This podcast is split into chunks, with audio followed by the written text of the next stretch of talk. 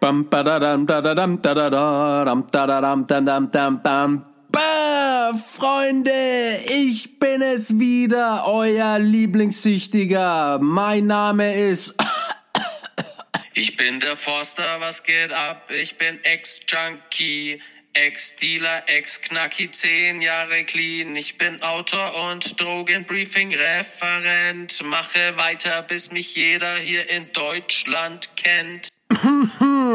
Sorry, Bro, da hatte ich einen kurzen Autotune im Hals. Ich heiße euch herzlich willkommen zu Klartext. Ein Ex-Junkie packt aus. Achtung, Trigger, Trigger, sei gewarnt, lieber Freund. Es geht um Knast, Missbrauch, Drogeneskapaden.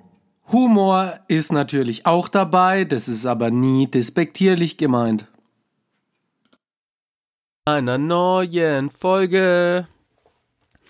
Yo, ich möchte euch von einem Gespräch berichten, das ich am Nachbarstisch mitlauschen durfte. Es ging ungefähr so.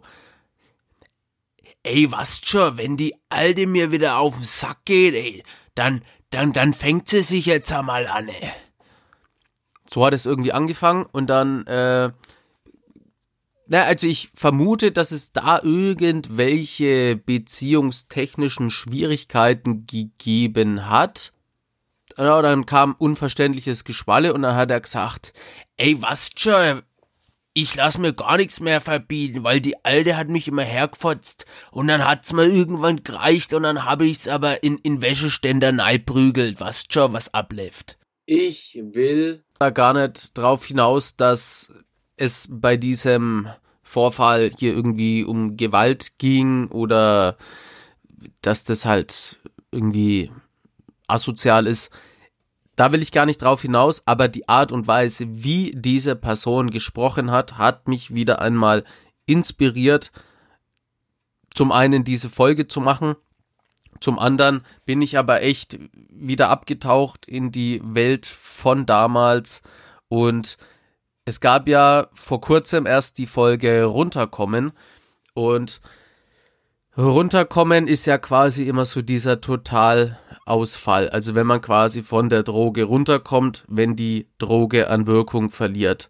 So und dieser Totalausfall, der, ja, wie soll ich sagen, der zeigt einfach auf oder da will der Körper und der Kopf und der Geist und eigentlich alles in deinem Körper schreit nach, hör auf damit, hör auf, alles in dir signalisiert Konsum, nein, was den Süchtigen natürlich nicht davon abhält, einfach weiterzumachen.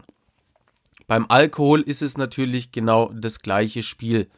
Zum Thema Alkohol habe ich ja auch schon mal eine Folge gemacht mit einem super Intro im Ibiza-Style. Müsst ihr euch unbedingt mal anhören. Da gibt's auch so Fakten wie 70 bis 80.000 Menschen sterben jährlich an den Folgen von Alkohol und so weiter und so fort. In der Folge will ich jetzt aber mal drauf hinaus, dass man sich einfach während so eines Saufgelages alles Mögliche reinkippt. Und irgendwo habe ich gehört, dass quasi die Franzosen, ne, die haben gesoffen wie Löcher, aber irgendwie in so einem anderen Rahmen. Also die haben irgendwie einen Wein getrunken, also natürlich auch mehrere Weins, Weine. Weins, was soll das denn? Es ist noch früh am Morgen, ne? Auf jeden Fall, die haben fünf bis sechs Flaschen wöchentlich getrunken pro Kopf und die haben aber dazu immer viel Käse konsumiert.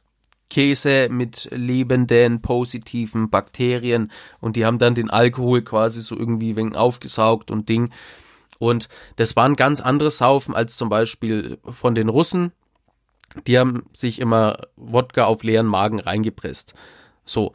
Ich würde mich auf jeden Fall in die Kategorie jetzt der Russen reinzimmern, weil ich habe mir das Zeug eben einfach immer wahllos reingepresst. Und vielleicht kennt ihr Leute in eurem Umkreis, die saufen, saufen und saufen und das aber relativ gut vertragen. Also, ne, ich kann mich erinnern an die Anfangszeit, da hatte ich zwei Kumpels, die sind mit mir in die Disco und wir haben 30 Wodka Energy getrunken. 0,2 Gläser, da war auch noch äh, Eis mit drinnen, aber wir haben da jeder 30 getrunken. Oder ich glaube, der Rekord war 18, so 0,4 Dinger. Also allein schon die Menge von, also es sind ja, sind ja über 6 Liter. Also es ist ja un, un, unvorstellbar. Es waren ja dann so meine ersten Kumpels, meine ersten Saufkumpels, die auch 18 waren, ne, also wo wir dann in eine richtige äh, Disco gehen konnten, also in einen richtigen Club abhängen und da wollte ich natürlich mithalten. Es war auch noch die Zeit, wo man in Diskos rauchen durfte und konnte, was natürlich auch Schwachsinn war, weil äh, du hast dich mindestens fünfmal am Abend gebrannt, weil die ganzen Besoffenen hier mit der, mit der Fluppe in deinen Rücken reingerannt sind und so. Das war alles, ja, schwierig, nennen wir es so. Auf jeden Fall wenn ich da mit denen Donnerstag weg war, dann war ich bis Sonntag platt. Also ich war einfach im Totalausfall mit richtig Bauchschmerzen und richtig, mir war schlecht. Und die haben aber oft einfach weitergesoffen.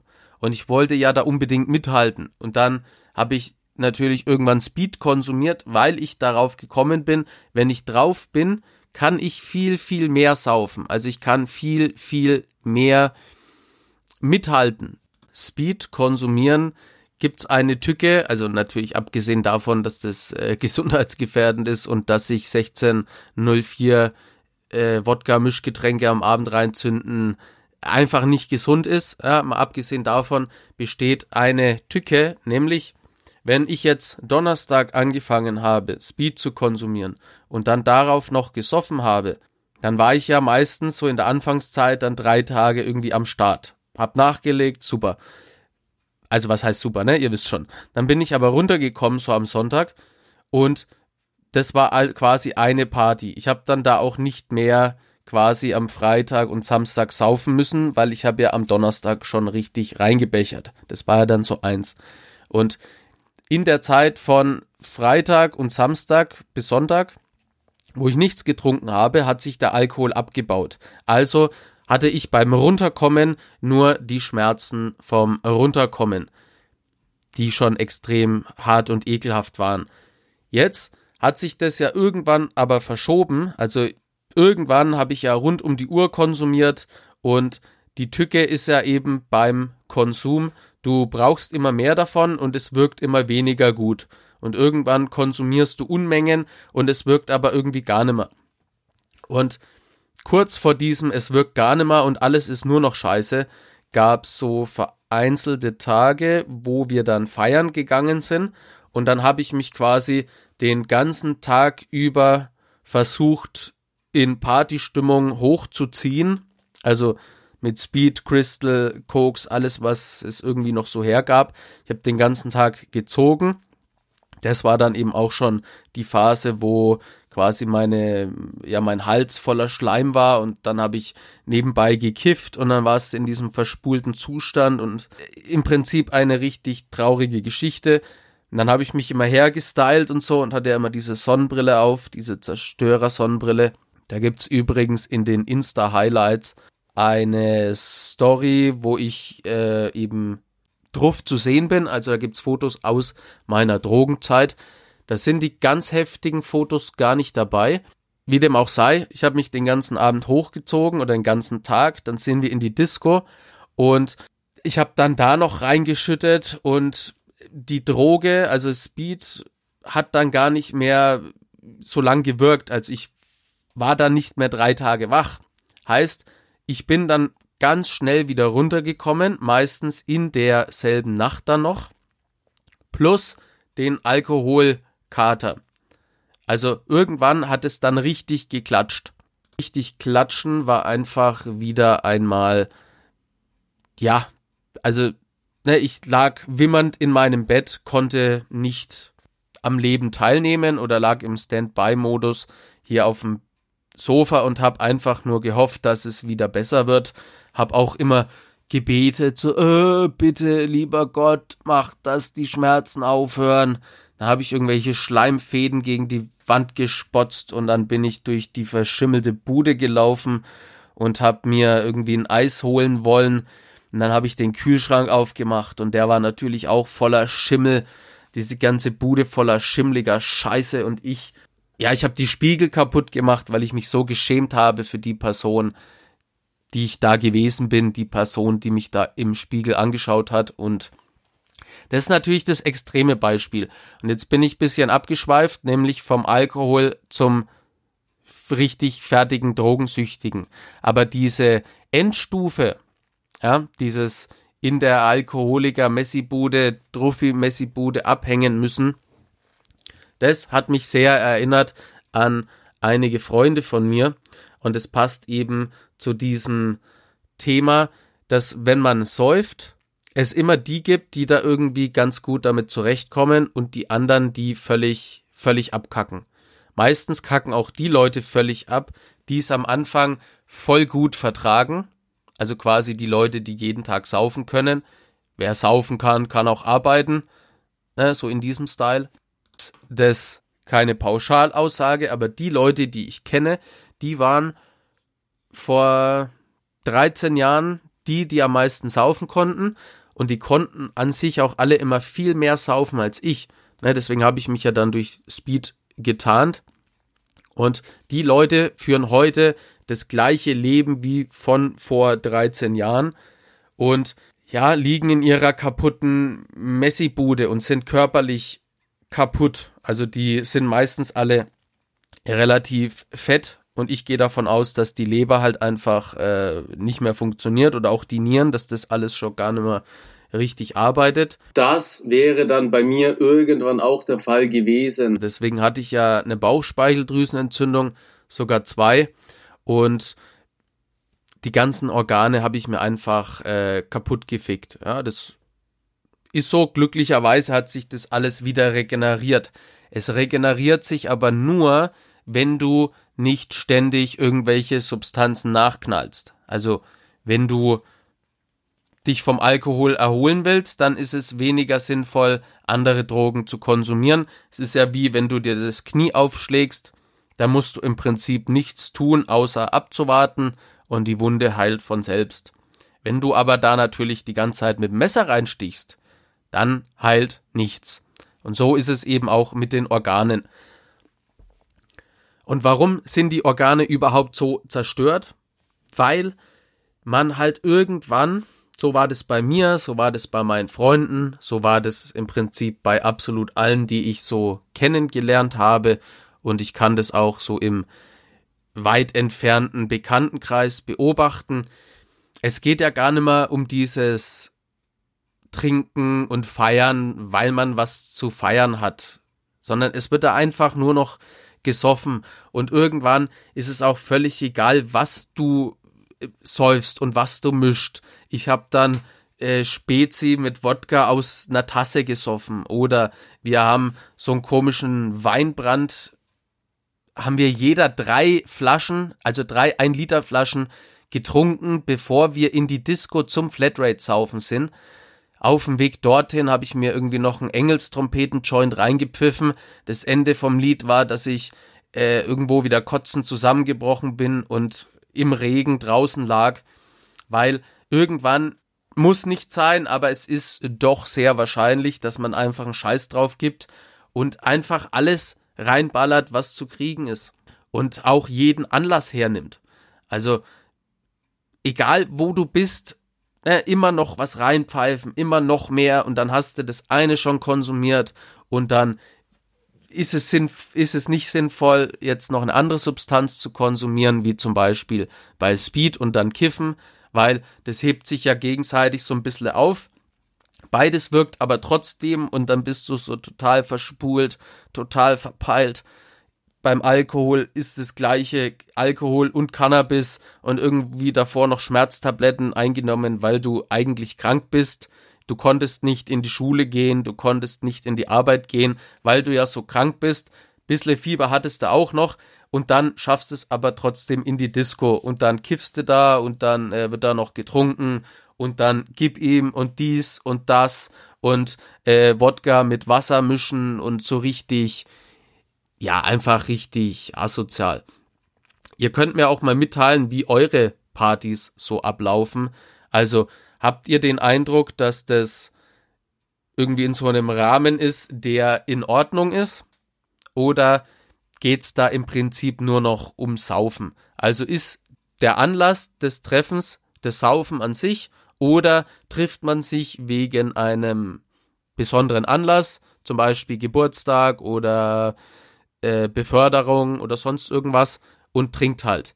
Und ist das Trinken in so einem Rahmen, wo man sagt, ja, wir, wir trinken halt, aber wir essen dabei auch und es bricht keiner kotzen zusammen und am nächsten Tag ist man auch nicht völlig zerstört oder ist es einfach nur ein völliges Wegbeamen.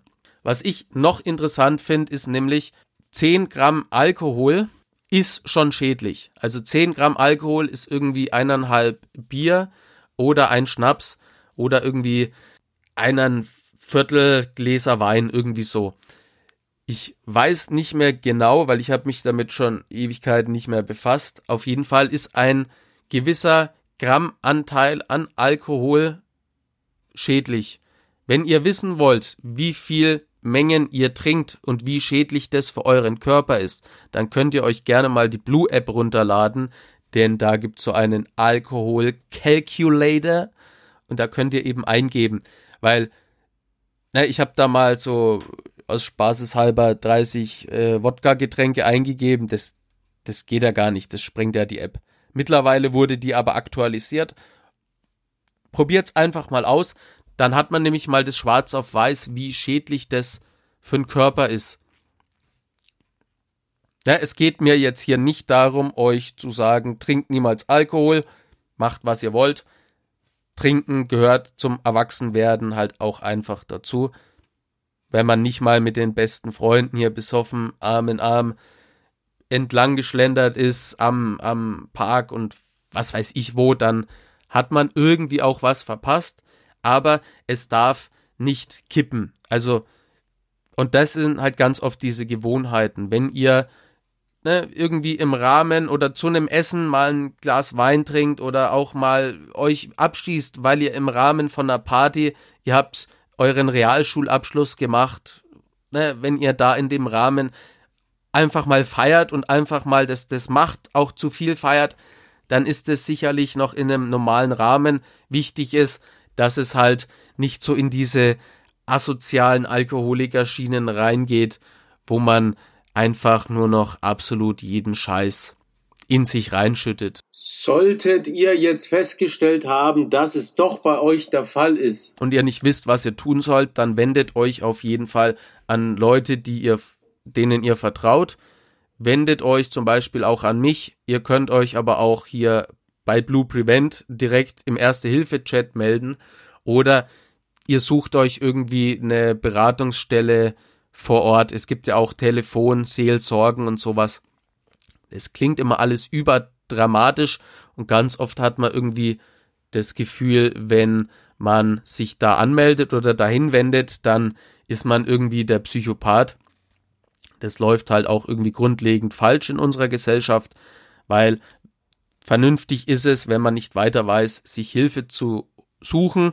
Leider wird es immer als Schwäche ausgelegt. Ich finde, es ist eine sehr große Stärke. Es zeugt von Mut, weil man sich mit seinem Problem auseinandersetzt. Ich hoffe, ihr macht es, ihr könnt analysieren, ihr könnt verstehen und benennen, was so bei euch im Erwachsenwerden abgeht. In diesem Sinne, macht es gut, denn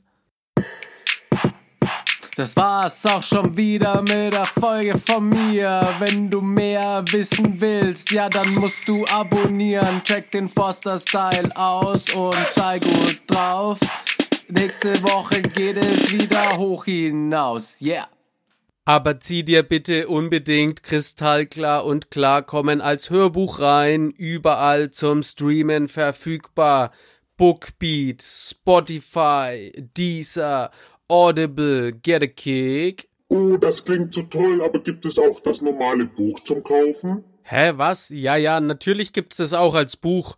Kannst du überall abchecken, Bro. Es gibt sogar die Graphic Novel über Panini Comics.